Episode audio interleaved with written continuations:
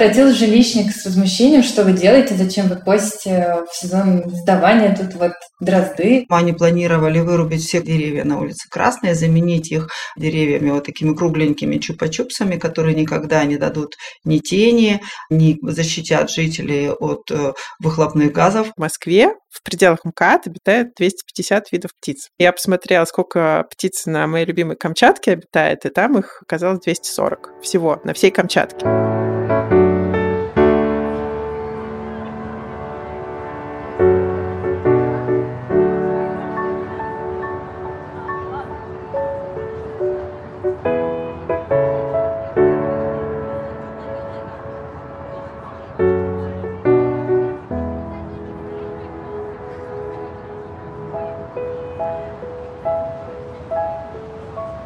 Привет, с вами Катя, Дима и наш подкаст «Цивиум». Сегодня мы говорим про городское озеленение. По умолчанию зеленая инфраструктура в городе присутствует, но замечаем ли мы, из чего она состоит? Это девственная экосистема, в которую деликатно интегрировалась городская застройка, или просто часть дизайна среды, спроектированная архитектором?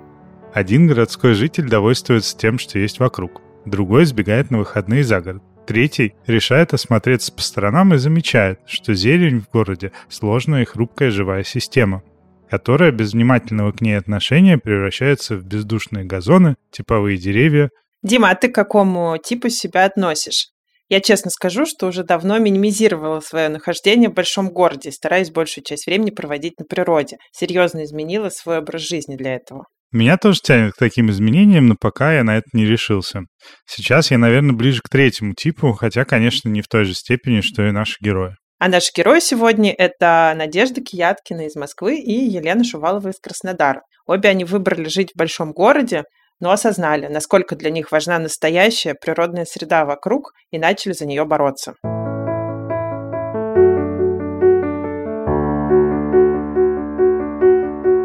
Меня зовут Надя Кияткина. В обычной нормальной жизни я руковожу рекламным агентством Ornament Media, но как житель Академического района, как активист, можно сказать и так, я пытаюсь сейчас на районном уровне, кто знает, может быть, мы захватим всю Москву, поменять подход к озеленению, сделать его более природоориентированным, видосберегающим, более грамотным. Интерес к природе приобрел такую активную форму не сразу. Все началось в 2015 году, когда Надя поступила в аспирантуру. Для меня получить биологическое образование – это была попытка сменить фокус, начать смотреть на мир так, как на самом деле я давно хотела научиться на него смотреть, замечать какие-то детали, связи, вообще видеть объемную картинку, а не только картинку со стороны там человека-потребителя. И мне удалось поступить на биофак МГУ, успешно его закончить, сделать хорошую научно-магистерскую работу про влияние благоустройства на численность соловья как индикатор нового вида. Учеба помогла переключиться, стрессы индустрии рекламы заменить на альтернативный опыт, знакомство с необычными людьми, интересными учеными, биологами или, например, специалистами в биоэкономике, науке, которую сложно было ранее вообразить. И вот, так как моя дипломная работа была связана с птицами, я просто стала птиц повсюду замечать. И я стала понимать, какие они разные, что в городе не только голуби и вороны, а есть еще разные интересные другие виды, и что не все виды гнездятся на деревьях, а многие гнездятся на земле и в нижнем ярусе, а некоторые в старых расщелинах деревьев. И, в общем, как важно все, что природа уже до нас придумала. Надя заметила дроздов рядом со своим домом. Они прилетели гнездоваться по соседству, в высокой траве на зарастающем после строительства участке теплотрассы. В начале лета, когда начинается сезон гнездования, эту территорию начали косить. Меня это очень возмутило, потому что я уже по-другому смотрела на мир. Вот. И обратился жилищник с возмущением, что вы делаете, зачем вы косите в сезон гнездования тут вот дрозды. Управляющая компания очень удивилась, что кого-то вообще заинтересовало это место, и сначала попыталась отмахнуться. Но Надя собрала подписи среди соседей и поговорил с руководителем жилищника. Он дал обещание, что косить больше не будут, но через 2 недели история повторилась. В общем, я поняла, что я вышла на тропу войны. Сейчас мы тут будем сражаться из-за дроздов, из-за траву. И в этот момент мне начальница участка говорит: да что вы, Надежда, вообще разволновались про эту территорию, пристали к нам, тут вообще у нас будет благоустройство скоро. Я говорю, что это такое тайное благоустройство, про которое никто из жителей не знает? А ну-ка, срочно покажите проект. Ознакомиться с проектом удалось не сразу. Это был как раз 17-й год, когда в Москве прошли муниципальные выборы, и в Академическом районе избрались независимые депутаты. К моему великому счастью, тот глава жилищников, который мне соврал, что просить больше не будут, депутатом быть перестал. Я это вообще внутри воспринимала как личную вендетту, которая свершилась. И, в общем, пришли новые, молодые, прекрасные соседи, депутаты, и получилось у нас вместе добыть этот проект благоустройства и увидеть, какой он вообще бездарный. Больше 60% территории планировалось запечатать в твердые покрытия. Пестрые пластиковые площадки и вместо живых пчел, которые там летают, пчелы из арт-бетона. И мы с соседями сказали, давайте мы предложим альтернативный проект благоустройства, совершенно точно менее бездарный, и попробуем сделать его именно с учетом требований всех и людей, которые живут в близости либо будут потенциально пользоваться этим парком, и других видов, проживающих на этой территории, птиц, насекомых и так далее. С этого момента начался путь Нади в зеленый активизм. Успех независимых кандидатов на местных выборах и объединение соседей вокруг локальной повестки все были на подъеме. Казалось, можно изменить многое. На самом деле, у меня такое кредо по жизни. Я вообще не боюсь спрашивать. Я не боюсь показаться некомпетентной, я не боюсь о чем-то просить, и я не чувствую себя униженной, когда я о чем-то прошу, потому что я знаю, что если человек мне поможет, скорее всего, он сделает это либо не в ущерб себе, либо ему будет приятно помочь. Когда результат требует кооперации и вовлечения экспертов из очень разных областей, это полезная особенность. Сокоординатором проекта стала Ирина Донцова, ландшафтный архитектор и местный депутат. Они разделили зоны ответственности и пошли собирать команду. Я написала биологам, редакторам «Красной книги Москвы» Людмиле Волковой и Николаю Соболеву о том, что у нас возле дома появилась такая территория в 3 гектара. Было бы интересно на нее посмотреть глазами профессионала с точки зрения того, чтобы оценить потенциал биоразнообразия. И управа вроде как согласна дать нам карт-бланш на то, чтобы мы сделали альтернативный проект. На поиск команды и разработку проекта было всего 3 месяца. Запрос у координаторов был необычный, эксперты охотно включались в работу. Наде посоветовали обратиться к энтомологу Тимофею Левченко, которому она показала летние снимки луга. На одной из этих фотографий Тимофей определил краснокнижную пчелу Шерстобита Флорентийского, и так у нас появился первый герой нашего будущего проекта. А второй краснокнижный вид сфотографировал, и мы его нашли вместе с Людмилой Борисовной и Николаем Андреевичем, как раз когда они приехали, это колокольчик раскидистый. То есть так получился второй краснокнижный вид на этой территории, хотя у нас обследование происходило осенью, уже в октябре. Ирина Донцова пошла по своим контактам в Мархи, где она училась в ландшафтной архитектуре.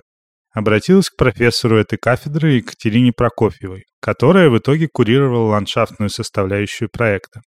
Ирина спросила, нет ли у нее студентов, которые могли бы помочь проекту. И у нее оказались такие студенты, причем это студенты, только название студента, но это были уже состоявшиеся специалисты. Анна Анатольевна и Надежда Станина, которые просто фактически там магистратуру тоже проходили, повышали квалификацию, а так они уже были лауреатами гран-при «Сады и люди», в общем-то, практикующие, успешные специалисты. Но им нужно было делать учебный проект. Заповедный луг стал для них таким учебным проектом, к которому они подошли со всем своим профессионализмом и неравнодушием. Вовлечение институтов в такие проекты – незаменимый ресурс. Для проекта – возможность привлечь профессионалов, а для студентов – работать над реальным проектом. Это намного интереснее, чем делать просто какой-то воображаемый, но и в то же время найти профессионалов, которые с вами на одной волне, потому что там эту идею не поддерживают, понимают. И вот получается, что Ирина привела с этой стороны специалистов, и я с биологической, и мы начали общаться. Общение не ограничивалось экспертным кругом. Не осознавая того, команда занималась полноценной партиципацией, проводили опросы, собирали очные встречи, работали с разными группами пользователей и стейкхолдерами. Собирали пожелания даже с управы и префектуры. Архитекторы вышли на место, посчитали автомобили, необходимую емкость для того, чтобы решить парковочный вопрос жителей и одновременно потенциально тех, кто может приезжать в будущий парк. и спроектировали парковки так, что, с одной стороны, их получилось больше, чем в проекте «Управа», с другой стороны, они занимали меньше места и не выезжали практически на Луково, не фрагментировали то, что предполагал проект «Управа». И это был просто шах и мат. Такая работа дала свои плоды, и количество друзей Луга увеличивалось. Проектные решения с парковками в итоге реализовали отдельно. Провели работы в рамках благоустройства соседних дворов. Команде действительно удалось найти решения, которые устраивали всех – и жителей, и власти. Были даже на приеме у префекта Волкова, несколько раз с ним обсуждали это все дело. Он кивал головой, как ответственный тертый калач, говорил, как все замечательно. Но потом жилищник нам сказал, что наш проект будет выставлен на тендер для того, чтобы пройти согласование в инстанциях. Там было около 15, что ли, согласующих инстанций, которые нужно было пройти. То есть свой проект они планировали делать без этого, а наши они решили провести со всей помпой по всем согласованиям. Подрядчик полгода занимался согласованиями и в результате обнаружил, что в планах Москомархитектуры территория была зарезервирована под потенциальный дублер Ленинского проспекта, и получить согласование проекту от них было не суждено. Хотя было сделано огромное количество томов, вся документация, все чертежи, дендрология и так далее. В общем, это очень, конечно, больно для всех. Я понимаю, почему нормальные компании вообще не хотят работать с городом. Причем жилищник говорил, что вы просто в суд подайте, мы вам по суду заплатим. Мы понимаем, что вы работу проделали, большую не ваша вина, что вы не получили это согласование. Недавно подрядчик проиграл второй суд жилищнику, его работа так и не была оплачена. Вот такое тяжелое наследие есть у нашего Луга. Но из хорошего внезапно, пока мы это все согласовывали, и пока мы каждый год там гоняли то жилищник, то автодор, чтобы они не косили луг, нашему лугу присвоили паспорт разнотравного газона. Мы его получили как раз 2 года назад, и это вообще редкий случай в Москве, когда меняют паспорт газона на разнотравный. Возможно, это результат совместной работы с соседями. Они бесконечно писали в Департамент природоохраны о том, что на лугу обнаружено более 600 видов растений, грибов и животных, 20 видов из Красной книги Москвы. В результате этой большой пиар-компании про эту территорию узнали многие, кто интересуется озеленением в городе. Это стало некой такой знаковой историей в победе жителей над надвигающимся благоустройством. Да, мы не реализовали свой проект, но «Управа» и свой проект отменила на нашей территории. То есть они больше там не планируют пчелы за бетон ставить. Вот. Это сформировало вокруг Лугова большой комьюнити. Интересно, что проект был отмечен премией Департамента природоохраны города Москвы, при том, что годом ранее тот же департамент выдал простыню замечаний в части проектных решений, в том числе в отношении выбора растений. Это было одно из требований биологов, что это целиком местные виды растений московского региона, либо там ближайшей средней полосы. То есть это то, что вообще исторически в Москве произрастало и должно расти. И у них были претензии, что это список не из списка рекомендованных растений Департамента природоохраны. Даже мы нашли этот список и ужаснулись, насколько он нелепый и смешной. Департамент природоохраны Москвы не поддерживает озеленение местными видами московской флоры.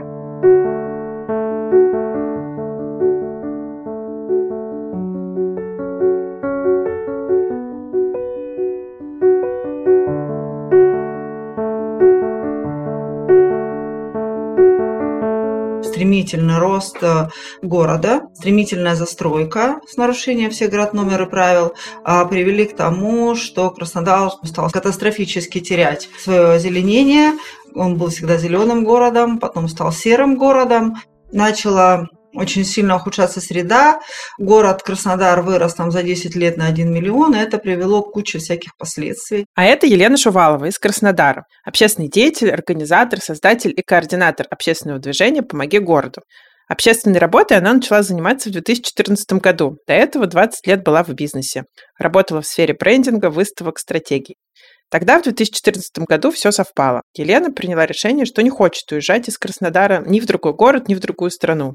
Но и изменения, которые происходили с родным городом ей абсолютно не нравились. Поводом послужило то, что как раз в 2014 году, в Ночь музеев, когда нарядные люди гуляли по центральной нашей улице Красная, она пешеходная, вырубили 50 больших взрослых деревьев. Так случилось. И параллельно начали выкидывать в сеть проект, по которому они планировали вырубить все большие старые деревья на улице Красная, заменить их деревьями вот такими кругленькими чупа-чупсами, которые никогда не дадут ни тени, ни защитят жителей от выхлопных газов, которые стремительно заполняют наш город. В Краснодаре на тот момент уже было общественное движение «Городские решения». Они кинули клич в сети.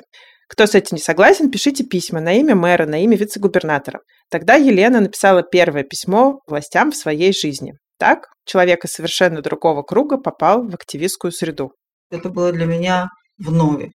Я теперь уже все меньше и меньше занимаюсь бизнесом, а тема городов, развития сообществ, изменения климата в лучшую сторону, улучшения микроклимата, экологические вопросы волнуют меня все больше и больше. С тех пор Елена прошла множество курсов и получила специальное образование в теме урбанистики и развития городских сообществ. Сейчас она член градостроительного совета при губернаторе, член градостроительного совета при мэре, руководитель рабочей группы по созданию водно-зеленого каркаса города, председатель общественного совета по озеленению города Краснодара. Краснодар всегда был привлекательным городом для всех переселенцев. В советские времена были строгие ограничения переезда в наш город. Институт прописки помогал регулировать миграционные потоки. И даже детям к родителям было невозможно прописаться. Там, мужьям к женам сложно было прописаться. Если вы купили какую-то недвижимость в Краснодаре, это не значит, что вы получили прописку. А без прописки нельзя было устроиться на работу и так далее. То есть искусственным образом сдерживалась миграция, потому что все хотят жить в теплых местах. Но в 90-е все изменилось. Открылись ворота. Люди начали массово переезжать в Краснодар из Средней Азии, Закавказья, северных регионов России. Во многом это были вынужденные процессы. Люди переезжали к своим родственникам и покупали вторичное жилье, так как рынок недвижимости был небольшим. Потом началось массовое строительство в полях. Беспредельное, наглое, циничное, без инфраструктуры, без социальных объектов, без транспортной инфраструктуры, без инженерной инфраструктуры. Массовое строительство на любом клочке земли. Это сильно изменило Краснодар. Ухудшилось качество жизни, экологическая, транспортная ситуация. Строилось дешевое, некачественное жилье без достаточного количества социальной и зеленой инфраструктуры. Изменения в генеральный план вы сами понимаете какие, да? Зеленую инфраструктуру перевести в многоэтажные дома, транспортную инфраструктуру перевести в многоэтажные дома, социальную инфраструктуру перевести в многоэтажные дома, инженерную инфраструктуру перевести туда же. И постепенно наш генеральный план становился все более и более красным. Красным обозначаются в генеральном плане функциональные зоны, где можно строить многоэтажные дома. И вот он все краснел, и уже фактически так маяковал сигналами «сос, мы скоро просто помрем здесь», потому что вот такие вот вещи происходят. Затем в Краснодаре произошла уникальная история. Застройщики в очередной раз предложили внести 670 изменений в генеральный план, снова поменять зеленое на красное. В этот момент уже сменился губернатор Краснодарского края и пришел новый мэр Краснодара. И, наконец, общественные движения, которые занимаются градостроительной политикой и экологией, были услышаны. И мы на всех уровнях начали доказывать невозможность внесения этих изменений в генеральный план. Сделали аудит и анализ, это были сумасшедшие простыни. Мы все это дело проработали, связали это все с картой, сделали огромные экселевские таблицы и показали, что там где-то около 4500 гектар зеленки должно было уйти под застройку. И это было бы вообще просто полный конец городу. Были многочисленные переговоры с городскими и региональными властями. Активисты не соглашались на полумеры и в результате пришли к тому, что нужен новый генеральный план. И нас услышали губернатор и мэр. И было принято решение смелое, что действительно их нельзя принимать. Мэр досрочно вступил в свои полномочия, ему дали какое-то время для проверки нашего мнения. Произошло еще потом одно совещание, было объявлено, что да, эти изменения не будут внесены в генеральный план. И удалось многое. Сейчас активисты входят в различные городские и региональные структуры, тем самым могут влиять на стратегию развития города. Нам удалось приостановить вот этот поезд мы были какими-то инициаторами, но были услышаны губернатором, и это, конечно, при давлении губернатора. Он держал этот поезд. Новые парки, скверы, субботники, посадка деревьев – это лишь небольшая часть работы, которую сейчас ведут общественные организации в Краснодаре. Мы запустили большую городскую кампанию, по которой мы попросили жителей сделать такой анализ ногами, глазами, выйти на улицу в своем районе, походить, посмотреть, сделать фотографию того места, на котором, по их мнению, может появиться зеленое общественное пространство в шаговой доступности. Локдаун особенно явно показал, насколько человеку важно иметь зеленое пространство в шаговой доступности от дома. Чтобы поддерживать иммунитет человеку, чтобы не заразиться элементарно, ему нужно большое количество времени проводить на свежем воздухе и ходить хотя бы ногами. Не в фитнес-зале дорожку крутить, а ходить ногами по улицам, но желательно чистым и озелененным.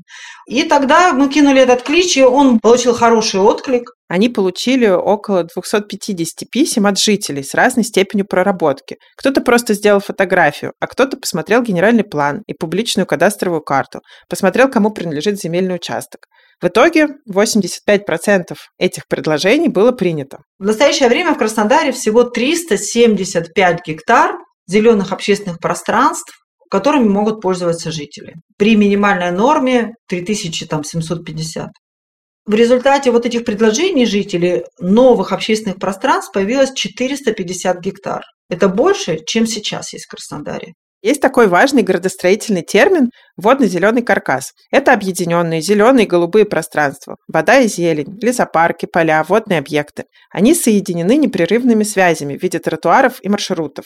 Одна из важнейших задач водно-зеленого каркаса – это изменение микроклимата, температура, аэрация, радиация, влажность, защита от шума, сохранение биоразнообразия. Лондон со своей знаменитой зеленой стратегией, они провели такие исследования, и они сделали выводы, что 50% заболеваний жителей Лондона связаны со стрессом, с депрессиями, связаны именно с психическим состоянием горожан. Они все это пересчитали и выявили для себя, что гораздо выгоднее создавать зеленую инфраструктуру, чтобы люди больше ходили, чтобы люди больше двигались, имели контакт с живой природой. И зеленая стратегия Лондона, она построена на том, чтобы люди все больше и больше времени проводили на улице, перемещались пешком.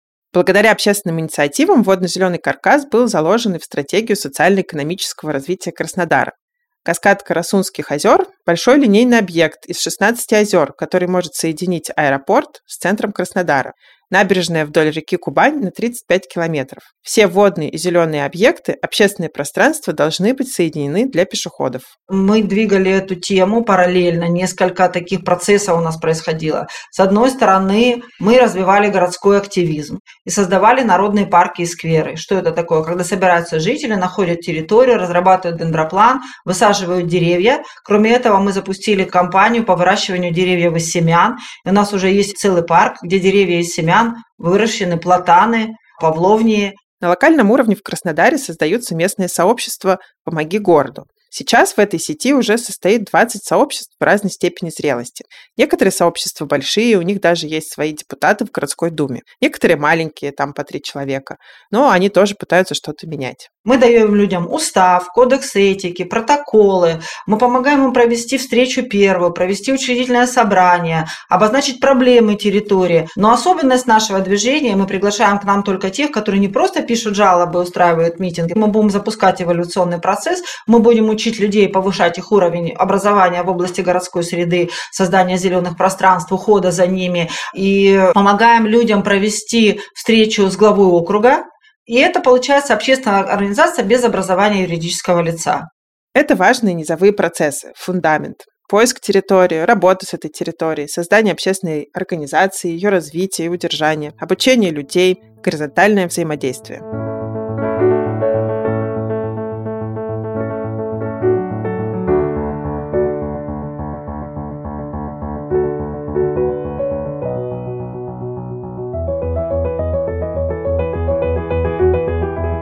Наши героини познакомились на мероприятии. Там собрались активисты, которые занимаются озеленением в городской среде. Они приехали из разных концов страны, чтобы познакомиться и поделиться опытом. Мне очень понравилось то, что было в Питере. Во-первых, это происходило на территории, которую я назвала «Брат Луга». Это тоже такой луговой участочек, но там была более бедная растительность, но все-таки это примерно сразу за Петропавловской крепостью.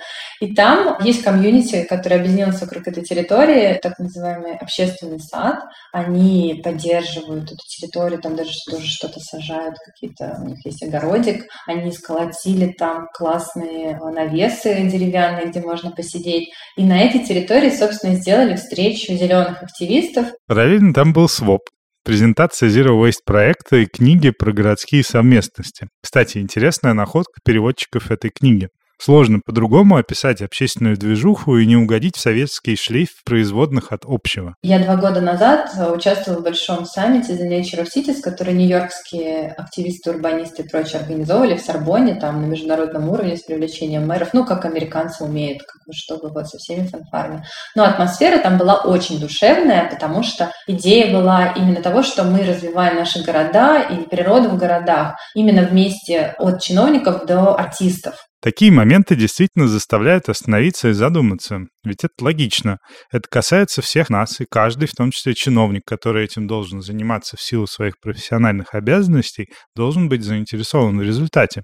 Как у них получается объединиться и работать сообща? И я вот эту атмосферу считала и на питерском мероприятии. Понятно, что число участников меньше, что среди нас там не было мэров. Хотя там была одна участница, которая сейчас возглавляет в Купчино где-то как раз ландшафтную эту политику при управе. У них там какая-то очень бодрая глава управы из бизнеса. И тоже благодаря тому, что там муниципальные депутаты у них независимые появились. И там в Купчино какая-то прям зародилась жизнь альтернативная с адекватным озеленением. В действительности статусы, чины и выборные должности здесь играют меньшую роль. Важно ощущать, что у тебя есть единомышленники. Тогда чуть проще сделать этот первый шаг, запустить процесс, к которому потом могут присоединиться и остальные. Я вот это чувство словила, чувство общности, чувство радости бытия. То, что мы не только боремся всегда, но мы и вообще-то создаем.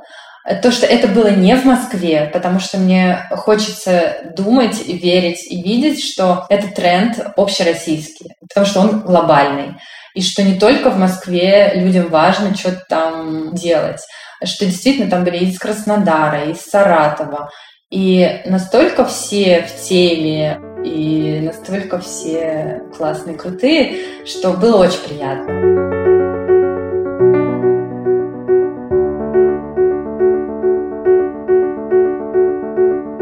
Опыт Краснодара показал, что силами жителей можно сделать практически невероятное. Здесь удалось построить сильные местные сообщества, где люди постоянно получают новые знания, образовываются в градостроительной теме и начинают видеть целостную стратегию развития города. Вот, например, сейчас разрабатывали правила землепользования и застройки, и наши ребята прорабатывали документы, серьезнейшие проекты этих правил, там 2700 страниц. Постоянно вносились изменения, прорабатывали, прочитали они их по 3-4 раза для того, чтобы внести правильные изменения от нас, да, которые мы хотели бы закрепить. Сейчас они приняты, там внесено много таких пунктов. Небольшими шагами меняется сознание людей и их отношение к среде вокруг. Горожане начинают понимать, что могут влиять не только на пространство внутри своей квартиры, но и на дворы, улицы, парки. Нам говорят, да что вы морочитесь, там выращиваете деревья из семян, проще его купить. Но не всегда и проще купить, потому что дерево с закрытой корневой системой стоит недешево. А во-вторых, здесь самое главное, чтобы у детей, которые живут в такой неживой среде, появлялось взаимодействие с живой природой. Да? И чтобы люди, которые захотели первый раз в жизни что-то вырастить живое, имели к этому отношение, с этим растением. Чтобы они о нем заботились. И человек, который вырастил дерево и посадил его, навряд ли он где-то его вырубит. Мы выбираем место для жизни, оценивая не только бетонную коробку. Нам важно окружение, чистый воздух, зелень, инфраструктура. Это все повышает конкурентоспособность территории, привлекает людей, формирует человеческий капитал места. В свою очередь, это положительно влияет и на локальный бизнес, на развитие образования, здравоохранения. Я вот людям, влиятельным застройщикам, я многих знаю, там, руководителей крупных застройщиков компаний и собственников, я им говорю, если вы и ваши семьи живут в этом городе, вы дышите тем же воздухом, что и человек, который не имеет жилья и живет под мостом. Понимаете? Вы дышите одним воздухом. Все начинается с маленьких шагов. Дерево, сквер у дома, субботник с соседями. Это важно, и без этого невозможно локальное сообщество. Но есть и другой уровень, стратегический, и он не менее значим для общественных организаций. В настоящее время мы вошли в пилотный проект Министерства Российской Федерации. Схема вот этого озеленения, она вошла в утверждаемую часть генерального плана. Более того, мы все зеленые пространства, вот эти все 460 новых парков и скверов в координатах нанесли на эту карту, сделали спецификацию, пронумеровали, разобрали по округам, и они стоят там уже с площадями, которые должны быть. И вот эти новые 460 парков и скверов, которые появились в генеральном плане, это наша надежда на то, что мы сможем их каким-то образом реализовать. Сейчас в Краснодаре на уровне генерального плана существует концепция водно-зеленого каркаса. Это означает, что в стратегии города есть понимание зеленой экономики, изменения микроклимата и развития социальной среды. В настоящее время Краснодар входит в 3 пилотных города. Программа создания водно-зеленого каркаса Российской Федерации сейчас принята Минстроем Российской Федерации. Туда подключено Министерство природных ресурсов Российской Федерации. И 3 города – Краснодар, Казань и Екатеринбург – сейчас входят в пилотный проект. И важно, что этот проект был начат снизу, городскими инициативами, городскими активистами. Дошел до мэра, губернатора и до Минстроя. И вот таким образом можно создавать, представляете, какие большие проекты, как можно менять вообще все, не только на своей территории, рядом со своим домом, высадить дерево и ухаживать за ним. И это классно. Но в зависимости от того, какие у вас есть стремления, желания, энергия, ресурсы, вы можете двигаться гораздо дальше. Вы можете менять и градостроительную политику города, и градостроительную политику региона, экологическую политику, зеленую политику. В принципе, такие возможности есть. Не бояться, ставить себе смелые цели, учиться взаимодействовать.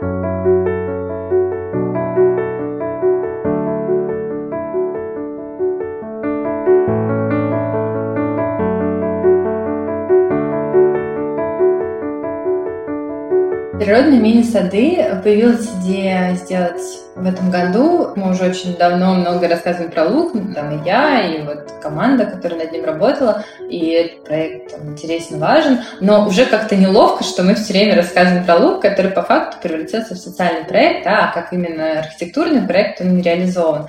При этом мы по-прежнему верим в нашу концепцию, что важно делать озеленение, которое поддерживает биоразнообразие, потому что есть специализированные насекомые, которые опыляют только определенные виды растений. На лугу живет пчела, шерстобит флорентийский, и опыляет всего один цветок. Нет цветка, не будет и пчелы. После всей активности с лугом в жилищнике Академического района появился главный садовник, местный житель, который это понимает. Он подал в закупку список растений с адекватным количеством местных видов, но выбор ограничивается не только его познаниями. Потому что это парадокс, что мы не можем посадить василек на клумбах, потому что нам его негде купить. Никакие питомники не выращивают, потому что на него нет спроса. Можно купить какой угодно там василек гибридный, скрещенный с бульдогом-носорогом, но вот так, чтобы найти наш, нет. В итоге закупили по шаблону, который в жилищнике уже 500 лет работает. И коррупция тут, возможно, далеко не основной фактор. Просто одного увлеченного и осведомленного человека в системе недостаточно. Необходим запрос и необходимо более широкое понимание ценностей. Мы подумали, почему бы не начать размножать лук во дворах? Потому что у нас есть концепция, у нас есть список растений, создать который тоже было отдельной задачей, потому что биологи создавали список растений, который бы поддерживал наших бабочек, пчел, а ландшафтные архитекторы выбирали из этого списка красиво цветущие, которые могут создавать красивые композиции вместе. Процесс тоже далеко не простой, местами напоминавший участникам генеалогический детектив вокруг кустарников и трав. Точно ли они местные, или их просто таковыми считают последние поколения? Желание применить результат этой работы на практике вполне естественно. Пусть это будет в малых формах, но если это понравится и большинство захочет это подхватить, то это решит сразу несколько вопросов. Первое. Мы покажем, что это красиво, и тогда, возможно, так захотят сделать жители и даже попросят свой жилищник что-то такое повторить. Второе, мы начнем формировать спрос на эти растения у питомников. Питомники начнут видеть, что появляется спрос на местные виды, их, может быть, нужно начать выращивать. Пока это чаще подвижничество. Несмотря на то, что местные виды лучше приспособлены к нашим условиям, меньше болеют, и их на зиму не нужно укрывать, на них просто нет спроса, и их почти никто не выращивает. И третье, что... Вообще мы поднимем эту тему, опять-таки, поддержки биоразнообразия. Ну и дальше сделаем лендинг и попробуем вот это знание распространить, чтобы каждый мог взять нашу схему и реализовать ее у себя во дворе. Знать, где купить, сколько это будет стоить, как сажать. То есть ландшафтные архитекторы создадут проект, которым можно будет воспользоваться. Так родилась идея воплотить концепцию заповедного луга в виде мини-сада в менее масштабном формате дворового озеленения. Вместе с этим стали очевидны и ограничения такого подхода. Было жалко терять сезон, и хотелось попробовать решить еще проблему тенистых участков, потому что московские дворы часто тенистые, и там есть проблема, что ничего не растет, земля голая, потому что неправильный уход, а еще потому что не то сажают на самом деле. То есть, например, сажать газон, классическую травосмесь в тенистом московском дворе бессмысленно, потому что травосмесь газонная – это луговые злаки. Чтобы вырасти, им нужно солнце.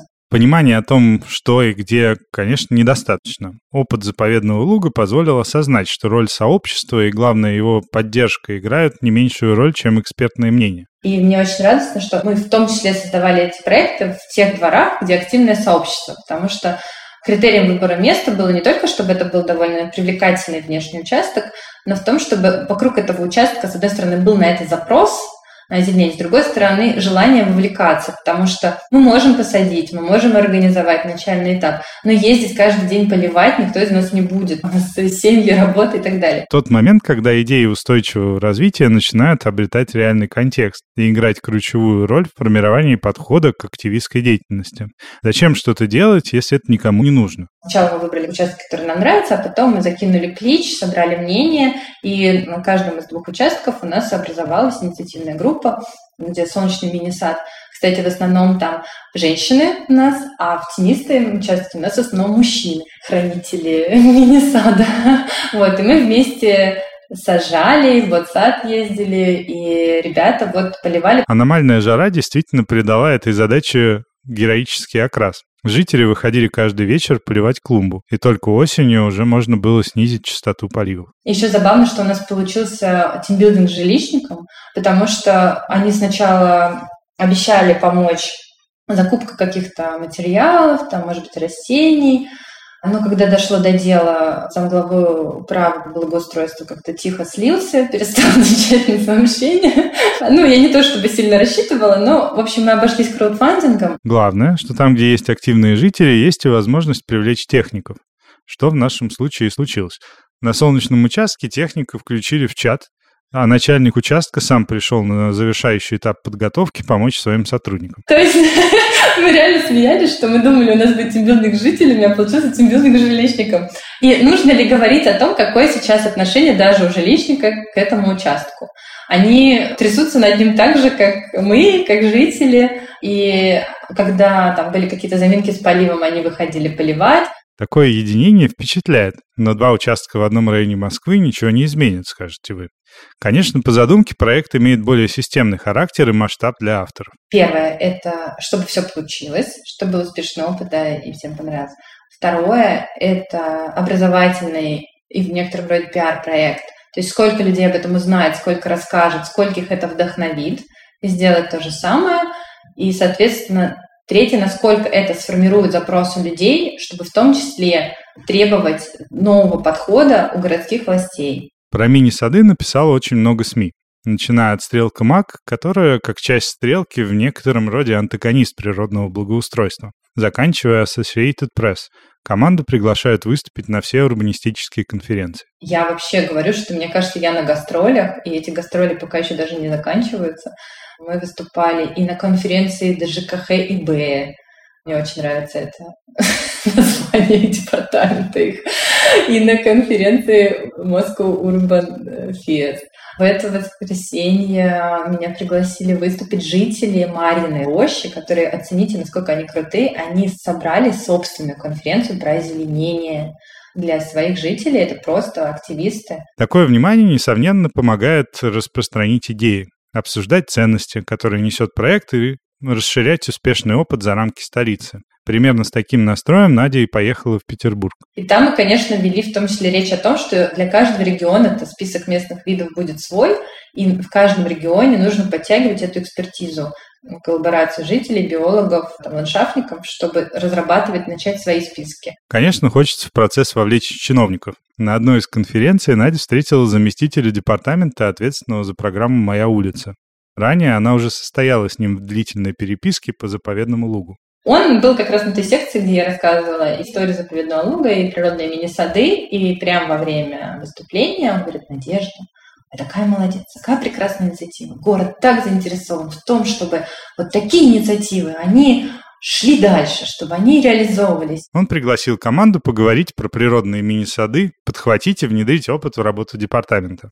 Хоть и могут одолевать сомнения с учетом уже имеющегося опыта, вспоминаешь единение артистов с чиновниками, которое Надя описывала на американском мероприятии в Сорбонне. А если думаешь, если департамент капремонта начнет требовать в ландшафтных питомниках покупку василька, душицы, колокольчика и далее по списку, то очень быстро у нас заколосится все как надо в Москве с таким, потенциалом бюджета на васильки. В краткосрочном плане организаторы ориентируются на более приземленные стратегии. Вокруг идеи вырастает активное сообщество. На реализацию садов собрали 100 тысяч рублей. Есть активная группа в Фейсбуке и планы масштабировать опыт в следующий сезон. То есть мы хотим дать все-таки прямые инструкции по тому, как это у себя повторять. В том числе, например, как это повторять с учетом того, что пока текущая коммунальная среда не очень дружественна к подобным инициативам, к разнотравию. Вот один из лайфхаков – это, например, делать это реально на официальных клумбах. Сила задумки, конечно, в активном сообществе, которое вырастает не вокруг конкретных двух клумб, но вокруг идей, которые они несут.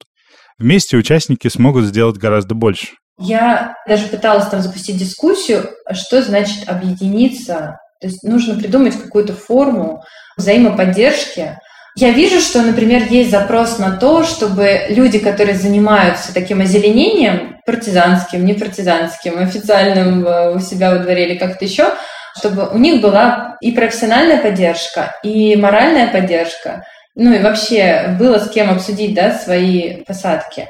Но как это сделать? И у меня пока ответа нет. Конечно, ответ есть. И опыт Елены нам об этом красноречиво рассказал. Системные решения требуют организации для достижения результатов полного вовлечения их создателей. На самом деле, конечно, невозможно бесконечно долго, бесплатно заниматься всем этим, потому что у меня сейчас эти природные истории занимают, примерно половину моего времени, на самом деле, от моей жизни, летом точно.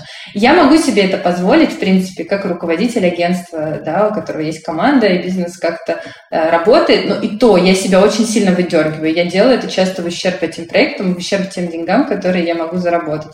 Но, например, ландшафтные специалисты, или биологи, у которых лето, весна – это сезон, и они, по сути, либо они едут на научные исследования, биологи, и они не могут этот сезон пропустить, в принципе. Или ландшафтные архитекторы. Если они пропускают сезон, им зимой просто нечего есть.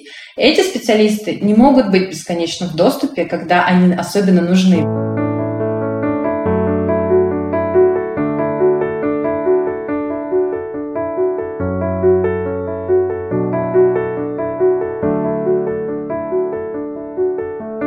Грубо говоря, в нормальной стране люди, которые откликнулись на какую-то такую городскую движуху, которая им показалась происходит неправильно, они в итоге постепенно интегрируются в систему институтов, которые уже существуют. То есть они создали свое НКО, и оно как-то влияет на повестку, которая, собственно, движет этой областью, в которой они работают.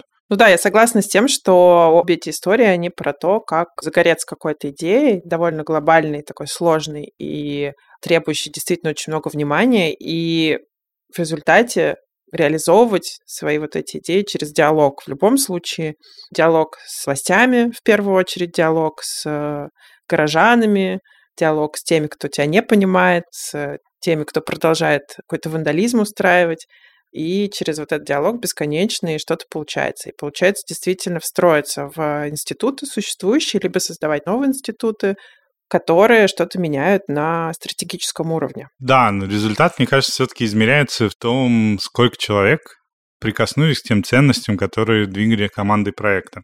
Те люди, которые услышали о том, что вокруг них цветет, обитает и летает.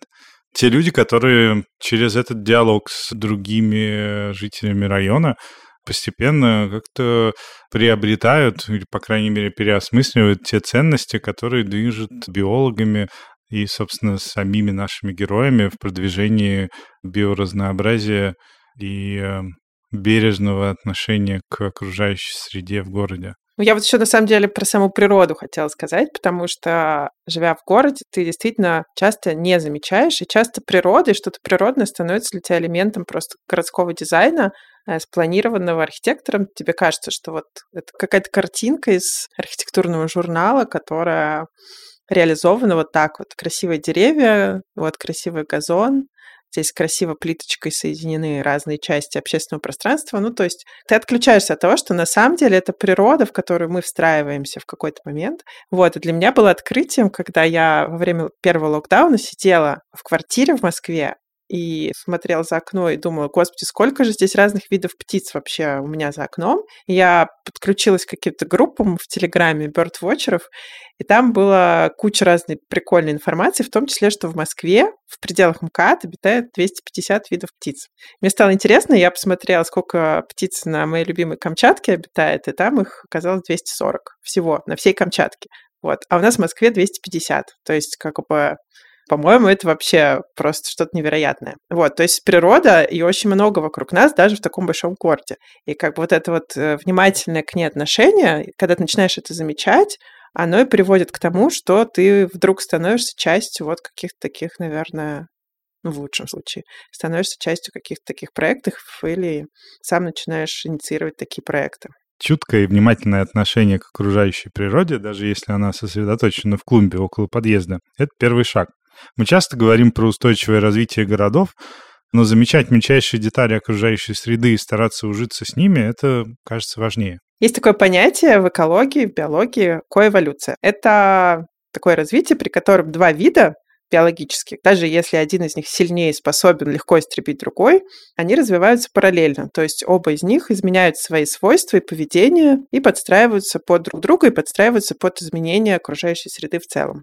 Да, мне кажется, что наши герои как раз про это в первую очередь. Они такой хороший пример того, как в достаточно токсичной среде, захваченной застройщиками и так далее, можно действительно важные изменения приносить.